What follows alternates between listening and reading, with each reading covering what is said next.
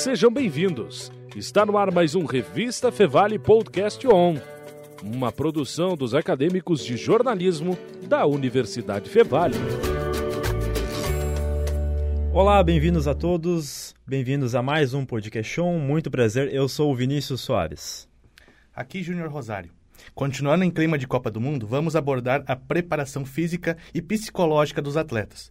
E para isso vamos conversar com Renato Buscarioli, que é preparador físico do Al Shamal Club do Catar, é instrutor da CBF e está falando diretamente de onde será o país sede da próxima Copa do Mundo. E também está com a gente o professor uh, mestrado em psicologia da Fevale, Marcos Barbosa. Tudo bem, professor? Tudo bem, prazer estar aqui. Tudo bem, Renato? Tudo bem, boa noite a todos. É um prazer participar do, do programa e espero que a gente possa trocar figurinhas ao longo dessa, dessa conversa. Legal, vamos lá então, iniciando aí o programa sobre preparação física e psicológica dos atletas em geral, mas o motivo que levou aí a produção desse episódio foi a Copa do Mundo. Hoje é dia 19, o dia dessa gravação, mas ele vai ao ar amanhã, dia 20, que é quando vai faltar aí um mês para o início da Copa do Mundo. Então agora eu peço licença do Renato, faço a primeira pergunta para o professor Marcos, que é: quais os pontos precisam de mais atenção na preparação psicológica de um atleta? E nisso eu te pergunto, professor, sobre o que, que ele está mais vulnerável. Olha, a, a preparação mental né, dos atletas, ela guarda muitas semelhanças com a preparação física dos atletas. É, o que, o que, que, o que é, na preparação física, né? O que, que é, o que, que se faz? É, se se avalia previamente, né? Como os atletas vão ser demandados fisicamente. Tem esportes que o atleta vai ser demandado em termos de força, força explosiva, tem outros que eles vão ser demandados em termos de resistência física, né? Depende do esporte, não é necessária tanta resistência, mas é muito mais explosão, enfim, né? Depende da dinâmica daquele esporte. Agora, uh, o, o, preparador físico vai observar essas coisas e vai preparar o atleta para ele resistir, por exemplo, no, no, futebol, uma partida e uma possível, inclusive, uh, prorrogação, né? O atleta poder correr o tempo todo e não começar a né, se arrastar em campo durante a partida. Né? Ele vai estar preparado para dar conta daquela demanda de esforço. Psicologicamente é a mesma coisa. Uh, a gente precisa uh, avaliar de que maneira que o atleta vai ser demandado. Né? Tem esportes que exigem alta concentração, tem esportes que exigem uh, lidar com a pressão da torcida muito, muito grande, muito forte. Tem esportes que vão exigir tem atletas que vão ter mais dificuldade com lidar com ansiedade, tem atletas que vão ter uh, mais dificuldade para lidar com o placar desfavorável, tem atletas que têm dificuldade para jogar uh, com muita. Assim, o excesso de confiança é ruim, a baixa autoconfiança é ruim, então é preciso entender as necessidades de cada atleta, né?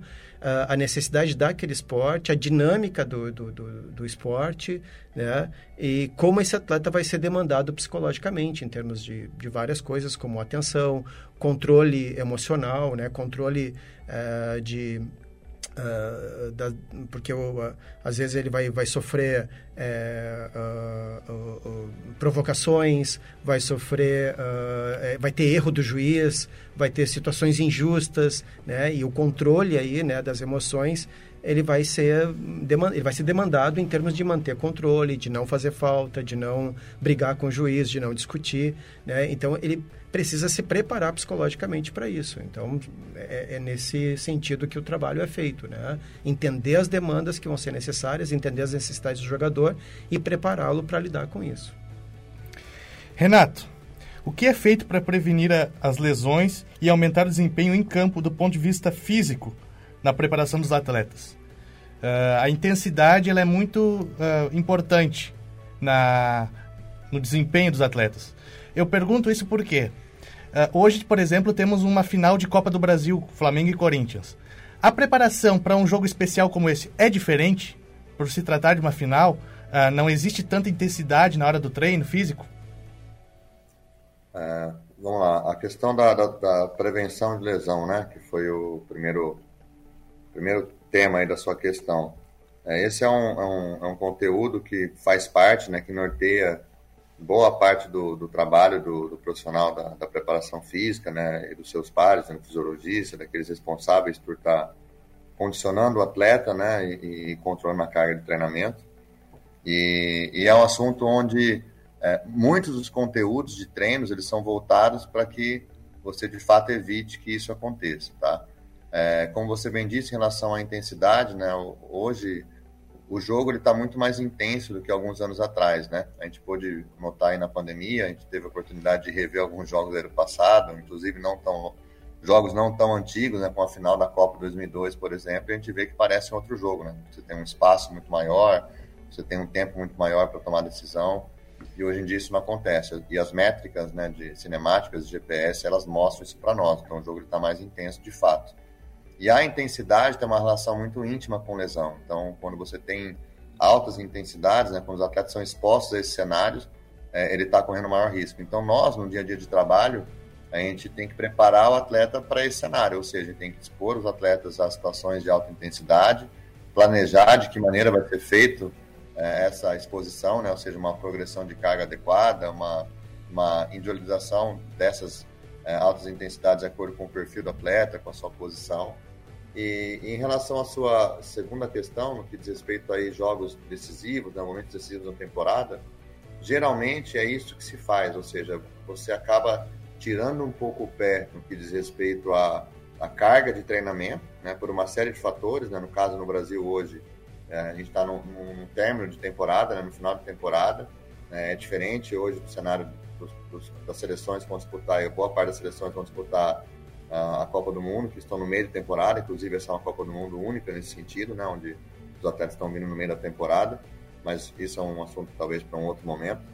É, mas então, geralmente a gente faz o quê? Em momentos decisivos a gente acaba tirando um pouco o pé, especialmente na parte física, né, porque não, já não há mais uma necessidade de você ter estímulos pensando em condicionamento, e até mesmo na questão técnico-tática, porque geralmente o atleta está com um emocional é, muito aflorado, né? É um momento de, é, de muita tensão, então a gente tenta escolher né, aqueles conteúdos são os principais que vão ser necessários na hora da, daquele jogo decisivo.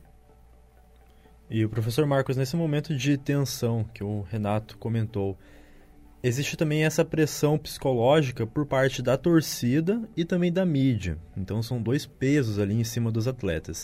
Isso, na sua opinião, mais atrapalha ou mais ajuda os atletas? Depende.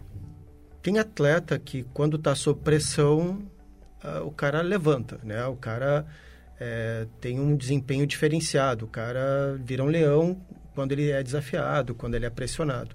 Tem outros atletas que, sob pressão, acabam uh, se encolhendo, eles acabam uh, cedendo sob a pressão. De qualquer maneira, a pressão, ela é, de maneira geral, ela gera ansiedade, e, de maneira geral, a ansiedade tende a piorar o desempenho dos atletas. É uma, é uma tendência, né? Porque, como, como o, o, o nosso preparador físico acabou de falar, né? O atleta está sob muita tensão, tem, tem muita carga emocional naquele momento. E a gente vê, por exemplo, em, em outras Copas, né, terminar o jogo e os atletas, eh, sei lá, sentar no gramado e chorar, enfim, né? Quer dizer, tem uma carga muito pesada emocional ali. E essa carga emocional, de maneira geral, não para todos, né, mas de maneira geral, tende a afetar negativamente. É por isso que é importante preparar, né? Preparar a pessoa para esse momento, preparar ela, saber que essa carga emocional vai estar tá lá, né? É, como, como ele comentou, né? Na, na, na, hora da final, não é hora de fazer mais nada. Tudo tem que ter sido feito antes, né? Tu vai preparar o atleta, fazer uma preparação física para ele jogar a final é, naquele momento é hora até de tirar o pé, porque todo o trabalho de preparação, ele nunca é às vésperas de, de nada que a gente vai é, da final, né? Ela, tipo, onde começa a preparação física? Começa lá na pré-temporada. É, e quando é que deveria começar a preparação psicológica? Lá na, na pré-temporada também. Quer dizer, isso é uma, um trabalho que quando tu chega nesse momento, o atleta tem que estar pronto para poder uh, atender a, a pressão, lidar com, aquela, com aquilo que está, né, que ele vai viver naquele momento. Então, mas é claro que tem que conhecer cada atleta, porque eles não são iguais, né? tem que conhecer a, a, as, as características de cada atleta e esse atleta que tende a ficar mais frágil nesse momento, ele precisa receber atenção para desenvolver é, estratégias para lidar com o momento em que ele vai passar sobre uma pressão tão intensa como uma Copa do Mundo, por exemplo. Renato, você está direto do Catar aí. É, eu te pergunto, tem diferença da preparação física do Brasil para o Catar? Eu pergunto isso devido ao fato do clima e de normalmente os jogos aí no, no país do Oriente Médio ser normalmente do campeonato em período noturno. Outra coisa, o que, que você acha do rachão, que aqui no Brasil é muito, é muito colocado nos treinamentos, né? E eu falo isso porque uh, há 20 anos a gente estava se preparando para a Copa do Mundo, a seleção brasileira, e o Emerson, né, que era para ser o capitão, inclusive, ele acabou se lesionando num rachão, porque ele foi para o gol, numa brincadeira, e acabou sendo cortado da Copa do Mundo. Ele que seria o capitão da equipe. O que, que você acha do rachão nos treinamentos? Tá, eu vou tentar seguir a ordem da, da sua questão, né? Que foram duas questões. Sim. Me ajuda a, a, não esquecer a falar da, da parte do, do, recreativo e do rachão.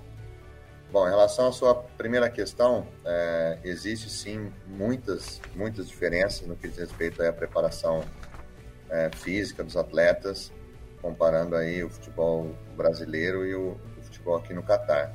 É, a questão do clima, ela é muito latente no, no verão aqui, tá? Então, eu cheguei aqui no dia 8 de junho e logo que eu cheguei, eu, eu presenciei dias de 48 graus né, na rua, com sensação térmica de 56.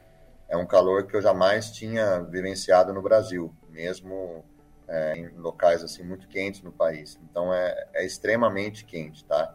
É, e isso é, leva né, algumas consequências. Então, por exemplo, nessa época do ano, é, as equipes todas elas saem aqui do país, elas vão para outros países, geralmente a Turquia, país da Europa, tá? É, para fazer a sua pré-temporada, porque aqui não tem condição. Você fala, ah, mas a noite é melhor. É, aqui, nesse período do ano, é muito úmido, então à noite você não tem o sol, mas a umidade é extremamente alta. Assim. Eu senti algo parecido quando fui para Manaus jogar, né, quando estava lá no, no Novo Horizontino. Então, assim, é, é, extremamente quente. Isso faz com que as sessões de treino sejam mais curtas, né? a, a, fadiga ela acaba acontecendo de maneira muito precoce durante a sessão de trabalho e você tem que é, ser muito cirúrgico, não dá para você fazer sessões de treinamento que sejam longas, porque ele não, não vai render, tá? É, outra coisa importante é a questão genética dos atletas. Quando eu cheguei aqui, é, eu fiquei até certo ponto assustado. É a primeira vez que estou trabalhando fora do Brasil, né? E, e, geneticamente eles não têm o mesmo nível de força, por exemplo, o mesmo biotipo que os atletas brasileiros têm, né? Que os sul-americanos têm. Eles têm muito menos massa muscular, são, são mais franzinos, então é, é um outro biotipo, tá? Isso também acaba gerando, por exemplo, consequências no que diz respeito ao, ao nível de força. E, e, talvez uma terceira diferença muito grande diz respeito à questão cultural, né? Onde eu quero chegar.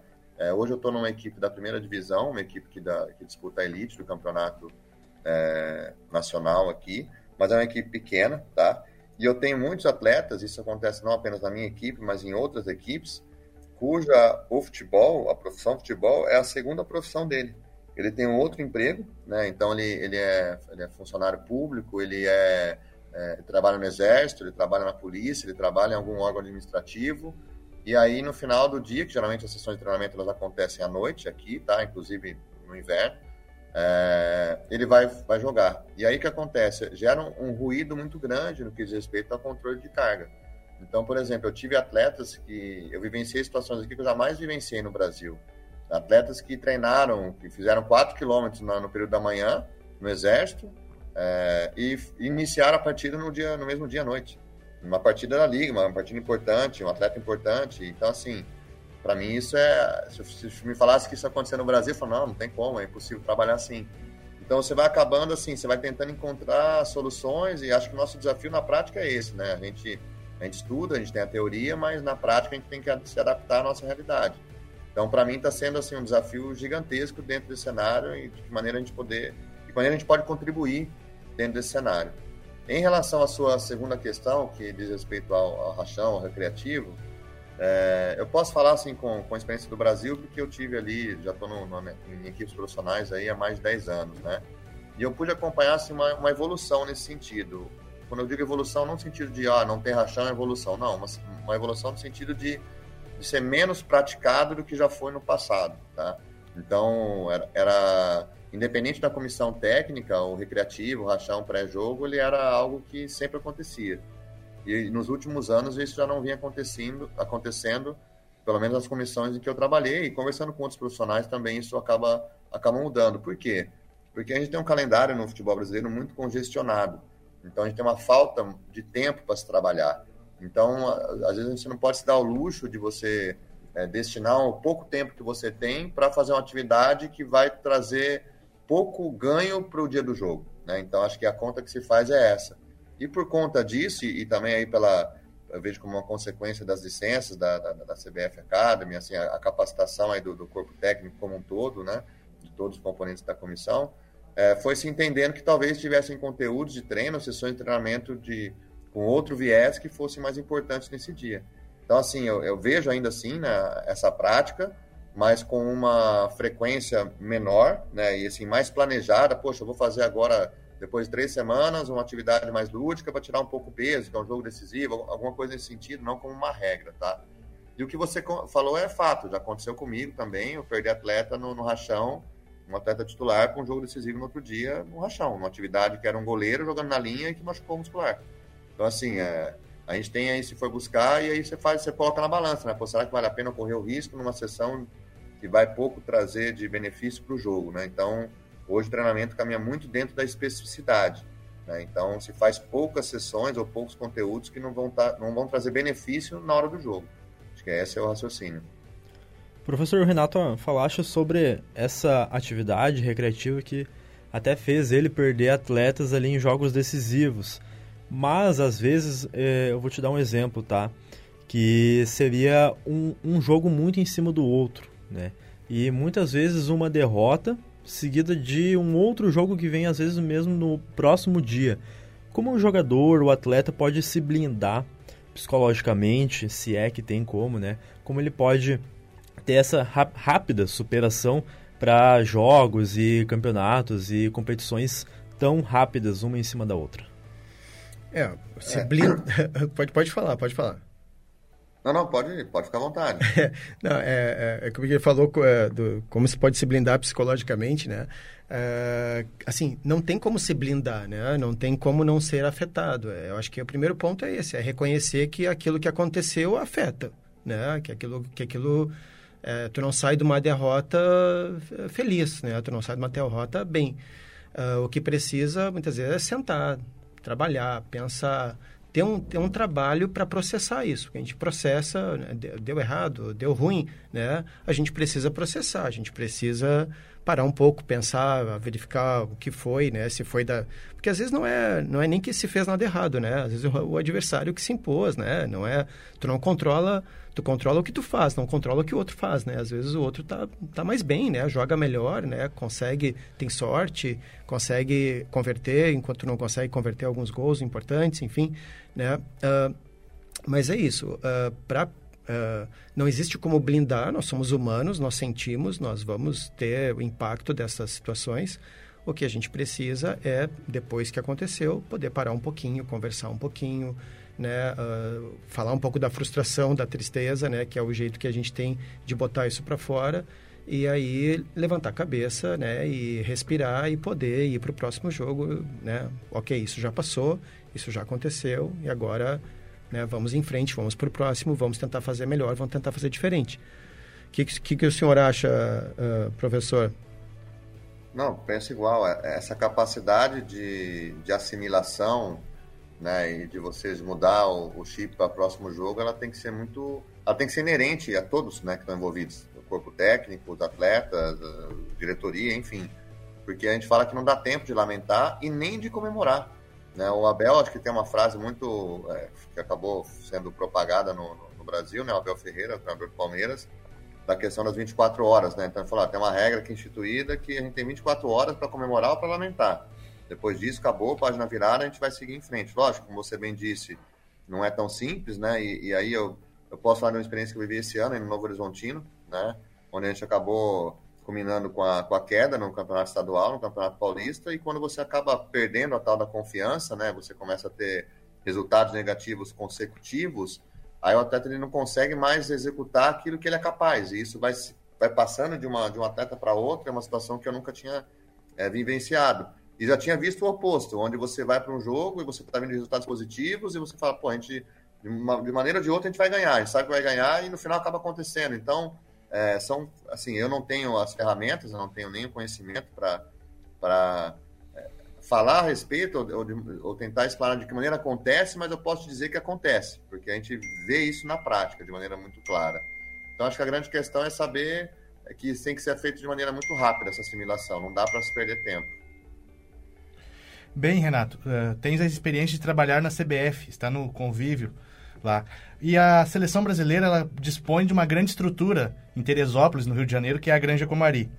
A minha pergunta é o seguinte: os clubes da Série A e Série B do Campeonato Brasileiro, principalmente, não deveriam ter uma a, a mesma seguir um padrão de estrutura da CBF para como que tem na Premier League, uma padronização, padronização dos CTs, do, dos estádios, uh, tanto assim para ter um equilíbrio técnico uh, das equipes, tanto dos campeonatos que, que disputam, né? O que, que, que, você acha disso? É, olha, eu não sei nem se eu tenho as informações necessárias para falar a respeito disso, né? Porque a maneira como a, é feita a gestão do futebol brasileiro, isso não é uma exigência, né? Você tem algumas exigências que são, é, por exemplo, ah, agora as equipes elas precisam ter uma equipe feminina para fomentar o futebol feminino. Então as equipes têm que buscar isso. É, mas as exigências mínimas para você disputar a competição, elas estão muito relacionadas com o estádio, por exemplo. Né? Então, os estádios têm que ter certas condições, caso contrário, não vão poder mandar jogo ali, como aconteceu, por exemplo, com a Tombense, que está jogando a Série B do Brasileiro, e ela não pode mandar jogos no seu estádio, porque o estádio dela é incompatível com a divisão. Agora, em relação à estruturação, é, não, não, existe, é, até onde eu sei, tá? Não existe exigências, então isso vai muito de acordo com os clubes. Mas hoje em dia, o que eu posso falar para você é, é, pensando em clubes de Série A e Série B, que foi o universo que você citou, é, a grande maioria dos clubes elas estão muito bem servidas em relação a, a, condições mínimas de se trabalhar em alto nível. Lógico, você vai ter clubes aí que vão estar muito à frente do que alguns outros, especialmente quando se compara clube de Série A né, com clube de Série B. Hoje a Série A do futebol brasileiro está bastante elitizada e está acontecendo ano a ano, né? E hoje você tem algumas equipes que estão que estão saindo, né, da, da, das demais ali em relação a esse processo, né, com, pelo aporte financeiro, pela, pela, pela estruturação de fato física, né? Porque se entende que essa estruturação física ela vai não necessariamente é sinônimo de rendimento, mas ela auxilia muito no rendimento se você tiver na mão de profissionais capacitados. Então já se entendeu que não dá mais para improvisar, não dá mais para você ficar se deslocando para treinar, você tem que ter um seu treinamento, e não só profissional, mas também para base. Então, assim, a mentalidade hoje dos gestores, ela está mais, muito mais profissional. O futebol está cada vez mais profissional, né? A gente pode aqui questionar um pouco a questão da, da, das mudanças de treinadores, que é uma coisa arraigada na cultura do futebol brasileiro, não só brasileiro, mas né, talvez mundial aí, alguns países mais, outros menos, alguns clubes mais, outros menos. Mas em relação à estruturação, isso vem acontecendo, a despeito da, da participação da, da CBF nisso, porque já se entendeu que isso, é, isso traz benefício e traz desempenho dentro do campo. Bem, Renato, uma última pergunta. Uh, estamos a 30 dias da Copa. Como está a expectativa dos Qatares para receber esse Mundial?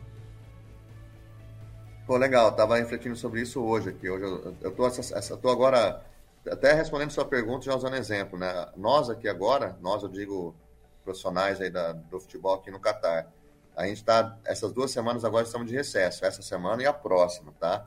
Então, isso foi feito por conta da Copa do Mundo. Por quê?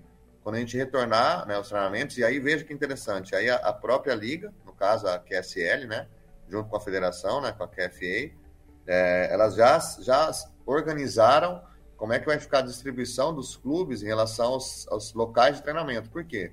Porque as seleções elas vão começar a chegar aqui próximo da Copa, né? Então, elas já estão se estruturando. Então a gente já, as equipes hoje elas não podem mais usar os seus, os seus espaços, porque os seus espaços são destinados às seleções. Só que ao mesmo tempo, quando é, antes de começar a Copa, no dia 11 de novembro, vai ter uma, vai ser dado início a uma Copa aqui que é para os árbitros que vão participar da Copa do Mundo, que vão estar aqui, poderem estar praticando. Chama Referee Cup. Ela vai durar duas semanas. Então, no dia 11 de novembro, a gente volta a competir. Né? E aí você tem que ter um lugar para treinar. Então, a própria liga já o quê? Já organizou essa logística de quem vai treinar onde, como é que, qual espaço vai ser dividido, quais horários de treino. Então, é, tá tendo toda uma preocupação logística em relação às equipes daqui sobre a Copa do Mundo. É, além disso, durante a Copa, nós vamos, nós vamos continuar treinando, né? as equipes vão continuar treinando, já com horários pré-determinados. E assim que acabar a Copa do Mundo, é, a competição volta, né? a principal competição do país, que é a primeira, a, a QSL, ela volta é, no dia 23, se não estou enganado. É, o país está todo em comoção para a Copa, respondendo sua pergunta. Então, por exemplo, as escolas, as aulas vão parar, atividades extras classes, elas vão parar. Então, eu passei uma situação antes de ontem que eu fui ver um local para alugar para fazer aniversário da minha filha. E aí emocionou, só até dia, alguns dias antes da Copa. Depois disso não vai estar mais liberado. Por quê? Uma questão muito preocupante aqui é a questão é, do trânsito. Porque se a gente for pensar, e hoje eu estou aqui, eu, eu, posso falar com um pouco mais de propriedade. É, a gente vai ter aqui é, todas as pessoas envolvidas com a Copa do Mundo num raio de 40, 50 quilômetros. Então, assim, é muito, é, é muito pequeno o espaço, né? Então, é, é uma vantagem para o público poder assistir vários jogos, talvez no mesmo dia, mas, ao mesmo tempo, você vai ter uma concentração de pessoas num espaço muito pequeno. Então, vai ficar uma densidade muito alta. Então, já está se praticando aqui rodízio de carro, porque para que você tenha uma fluidez no trânsito. É, toda a questão de metrô, transporte público, passou por vários testes aqui. Eles fizeram a final de uma, de uma como se fosse uma Supercopa, é, aqui onde jogou o campeão da Arábia com o campeão uh, da África. Fizeram aqui a final desse jogo no, no, estádio onde vai ser a, Copa, a final da Copa do Mundo, no Luseio Stadium, com 80 mil pessoas, para ver como é que ia ser, quais foram os problemas que eles enfrentaram, questão de água. Então já, já estão fazendo uma série de testes. E hoje, andando na rua, eu, eu passei por vários é, locais onde estão colocando os, é, alguns enfeites, algumas coisas assim específicas para a Copa. Então, assim, o país está parando, literalmente parando, para a Copa do Mundo. Então, assim, há uma preocupação muito grande é, com essa Copa do Mundo. É a primeira Copa que vai ser realizada no, no, no mundo árabe, né? É a primeira Copa que está sendo realizada nessa época do ano. Então, eu participei de um evento há duas semanas atrás, é, no, no Summit que foi organizado aqui, e aí eu, algumas figuras, alguns ex-atletas vieram, foram convidados, veio, teve a participação do Beckham, do Djorkaeff, do, do Veron, enfim, ex-atletas que contribuíram no evento. E assim, há uma expectativa muito grande para essa Copa do Mundo por tudo aquilo que ela envolve, né? Porque ela, ela é muito diferente das demais. Mas, assim, a, a, expectativa é boa, ela é positiva, assim. A, a, gente percebe uma, uma comoção de todos os envolvidos para que dê tudo certo, né? A gente espera que assim seja. Muito bem, com isso, então, encerramos este episódio, mais um episódio dessa série especial sobre a Copa do Mundo.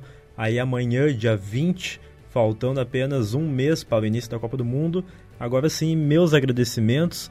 Primeiro peço licença do professor ao Renato Buscarioli, que é preparador físico do Al Chamal Clube e instrutor na CBF. Renato, muito obrigado pela participação.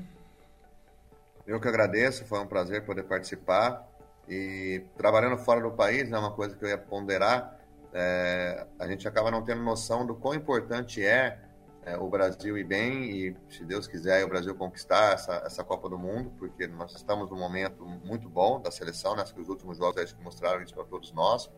E nós somos, sim, um dos favoritos, né? Há um respeito muito grande pelo futebol que a gente vem jogado, porque isso abre muitas portas para todos nós profissionais brasileiros, né? Então a gente passou por um período é, de, de, dificuldade, vamos dizer assim, né? Um período de, de, de, de re de readaptação, um período de ressurgimento, de a gente poder olhar um pouquinho para trás, falar, nós somos pentacampeões, mas a gente tem muita coisa para melhorar. O 7 a 1 acho que ajudou bastante nesse, nesse processo, mas trabalhando fora, a gente vê assim, quão importante é a gente poder se firmar e voltar a reconquistar o mercado fora do Brasil, né? Então, hoje a gente vive um cenário no Brasil onde muitos treinadores estrangeiros estão vindo é, ocupar vagas de trabalho no Brasil, mas se a gente conseguir validar, né, nosso profissionalismo, nossa competência com esse título da Copa do Mundo seria muito interessante para todos.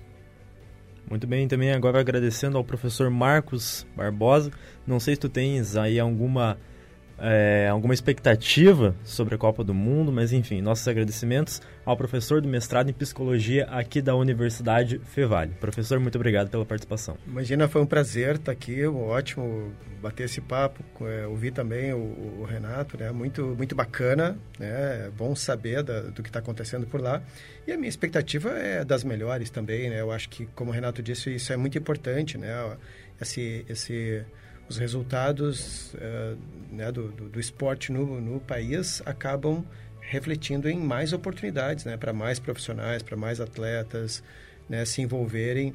Uh, e uh, psicólogos também né? psicólogos né? exatamente né eu estava falando dessa profissionalização das equipes né que é, é muito importante né que, que que, que cada vez mais né o esporte esteja profissionalizado né que quem está lá treinando tenha formação em educação física, que quem está lá uh, dando assessoria psicológica sejam psicólogos e né, preparadores físicos realmente que sejam uh, né, fisioterapeutas formados, professores de educação física formados, né? E isso abre um mercado de trabalho importante que é um, uma coisa gigante que é o esporte, né? Bom, na técnica desse episódio foi ficou a cargo de Carlos Pereira e Rinaldo Silveira. Produção: Júlia Klein, Júnior Rosário e Vinícius Soares, com a orientação do professor Marcos Santuário. Nos siga no Instagram, arroba podcastonfevale, e também no Facebook para acompanhar nossas rotinas diárias de redação e bastidores.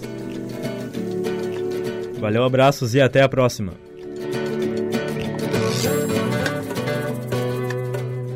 Você ouviu Revista Fevale Podcast On, uma produção dos acadêmicos de jornalismo da Universidade Fevale. Muito obrigado pela sua companhia e até mais.